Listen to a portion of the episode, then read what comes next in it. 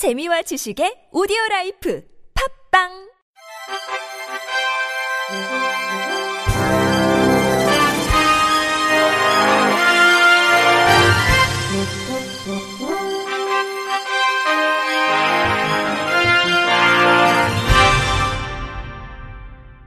청취자 여러분 안녕하십니까? 10월 31일 화요일 KBS 뉴스입니다. 중소기업 벤처부 특허청 산하 공공기관들이 장애인 고용에 인색하다는 지적이 나왔습니다. 국회 산업통상자원 중소벤처기업위원회 소속 더불어민주당 송기현 의원이 중기부 특허청으로부터 제출받은 최근 5년간 장애인 고용 비율 및 장애인 고용 부담금 납부 현황에 따르면 중기부 소관 공공기관 9개 중 6개, 특허청 소속 공공기관 6개 중 2곳이 장애인 고용 촉진 및 직업 재활법에 명시한 장애인 의무 고용 비율을 지키지 못한 것으로 확인됐습니다. 이 법에 따르면 공공기관은 상시 고용인원의 3.2%를 장애인으로 고용해야 하는데 이는 장애인이 능력에 맞는 직업 생활을 통해 인간다운 생활을 할 수 있도록 하기 위한 취지입니다. 하지만 중소벤처기업부 산하기관 중 장애인 의무 고용 비율을 충족하는 기관은 중소기업진흥공단, 기술보증기금, 소상공인 시장 진흥공단 등 세 곳에 불과했고 특허청의 경우 한국발명진흥회, 한국지식재산연구원, 한국특허정보원, 특허정보진흥센터 등 네 곳이 장애인 의무고용 비율을 넘긴 것으로 나타났습니다. 최근 5년간 장애인 고용 부담금을 납부한 기관은 총 11개로 이들 기관이 5년 동안 납부한 장애인 고용 부담금은 총 5억 8,861만 원에 달했습니다. 이 중 중소기업 유통센터는 1억 1,953만 원, 특허 정보진흥센터는 1억 6,472만 원, 한국특허전략개발원은 1억 1,170만 원의 고용 부담금을 납부했습니다. 송기현 의원은 장애인들의 능력에 맞는 직업 생활을 통해 인간다운 생활을 할 수 있도록 제정한 장애인 고용법이지만 이를 지켜야 할 공공기관들이 오히려 장애인 고용에 인색한 모습을 보여주고 있다며 고용상 취약계층인 장애인들의 고용 기회를 넓히기 위해 기관들이 앞장서 법을 준수하는 모습을 보여야 한다고 강조했습니다. 대구대학교가 내년 3월부터 국내 처음으로 일반 대학원에 장애학과를 신설합니다. 대구대 장애학과는 한국장애학회 회장으로 활동하고 있는 조한진 교수, 미국 미시건 주립대에서 장애학을 전공한 조성재 교수, 장애학 도서를 번역하며 연구해온 송홍일 교수, 김성애 교수, 김건희 교수, 강종구 교수 등 6명이 이끌어갈 예정입니다. 이 과정을 이수하면 국내 첫 장애학 석사 학위가 주어지고 장애 학생에게는 한 학기당 최대 70만 원의 장학금이 지원되며 신입생 모집은 다음 달 1일부터 10일까지입니다. 이 학과 설립을 주도한 조환진 교수는 장애인에 대한 사회의 시각이 많이 개선됐지만 아직도 재활 대상으로만 보는 것은 문제라며 장애를 규정하는 정치, 경제, 사회문화적 요인을 탐구하고 장애인의 사회 참여를 이끌기 위해 장애학과를 개설하게 됐다고 말했습니다. 실로암 시각장애인 복지관은 지난달 17일 에티오피아 시각장애인 협회 곤다르 지부에서 시각장애인 정보와 지원을 위한 기증식을 개최했습니다. 실로암 시각장애인 복지관에 따르면 에티오피아 시각장애인 인구는 전체 장애인 인구의 29%로 큰 비중을 차지하지만 시각장애인의 정규교육과정 등록률은 3%에 불과해 정보 접근성이 매우 낮습니다.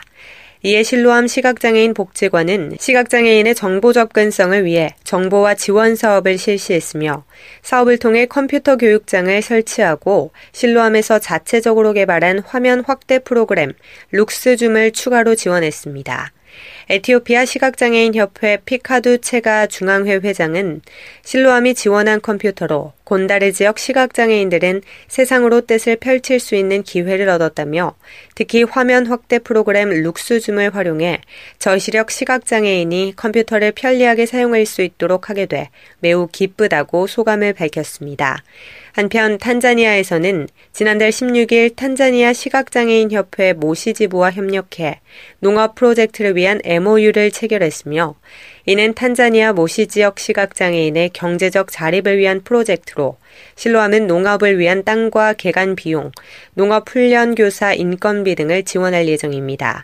실로암 시각장애인 복지회 최동익 사무총장은 대부분 개발도상국의 장애인 복지 수준이 매우 낮은 편이지만 아프리카 대륙의 장애인 복지는 더욱 열악한 상황이라며 아프리카에 산재된 수많은 문제들이 실로암의 몇몇 사업으로 완전히 해결될 수는 없겠지만 오늘의 사업이 변화의 출발점이 되길 기대한다고 사업에 대한 기대감을 나타냈습니다.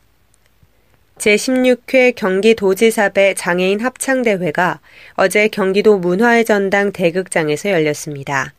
경기도 장애인복지회와 경기복지문화예술단 주최로 열린 이번 장애인 합창대회에는 의왕, 하남, 안양, 부천, 과천, 군포, 구리, 파주, 안산, 광주, 수원, 이천, 여주 등 13개 시군의 장애인 합창단이 참여해 송어, 어느 가을날의 만남, 아리랑 등을 열창했습니다.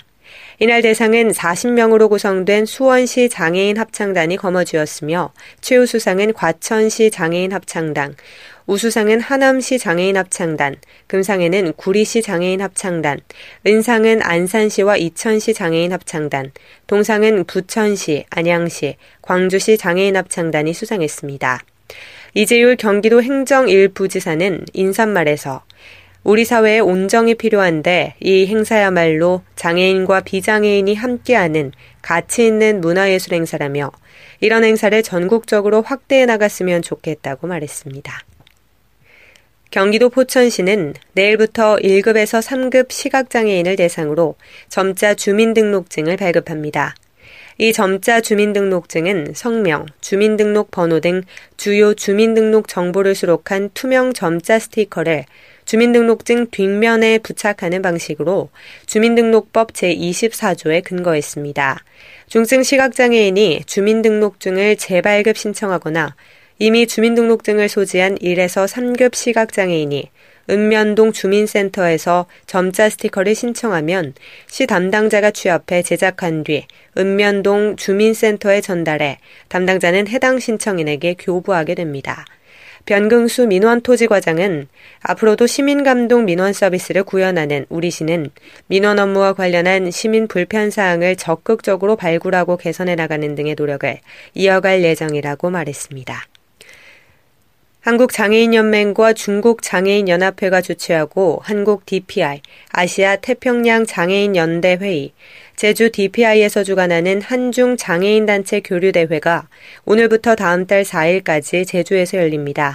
이번 교류대회에서는 중국에서 주도한 제1차 아태장애인 10년과 한국이 주도하고 있는 제3차 아태장애인 10년을 비교 분석하는 세미나를 개최합니다. 또 제주도 내 장애인 관련 기관 및 시설 등을 방문해 양국의 장애인 정책에 대한 질의응답 및 상호 의견을 교류하며 장애인 정책을 평가하고 장애인 정책의 방향을 제시하는 장을 만들 계획입니다. 한중 교류 세미나에서는 중국 측에서 중국 장애인 운동 발전 소개 및 장애인 교육, 고용, 재활 분야를 중심으로 발표할 예정이며 한국 측에서는 새로운 아태 장애인 10년을 바라보며 한국의 여성 장애인 정책 재사유하기와 한국 장애인 자립생활센터 현황과 과제라는 주제로 발표합니다. 한편 올해로 23번째를 맞이한 한중 장애인단체 교류대회는 지난 1992년부터 매년 중국과 한국을 오가며 개최되고 있습니다. 끝으로 날씨입니다. 내일은 전국이 가끔 구름이 있다가 중부지방은 밤부터 흐려지겠습니다. 다만 내일 새벽부터 아침 사이 일부 내륙과 산지에는 서리가 곳곳에 끼겠으니 농작물 관리에 유의하셔야겠습니다. 또한 내일까지는 낮과 밤의 기온차가 크겠습니다. 건강 관리에 유의하시기 바랍니다. 내일 아침 최저 기온은 2도에서 12도, 낮 최고 기온은 15도에서 20도가 되겠습니다. 바다의 물결은 서해 앞바다에서 0.5에서 1.5m, 남해 앞바다 0.5m, 동해 앞바다에서는 0.5에서 2m로 일겠습니다. 이상으로 10월 31일 화요일 KBIC 뉴스를 마칩니다. 지금까지 제작의 류창동, 진행의 조소혜였습니다. 고맙습니다. KBIC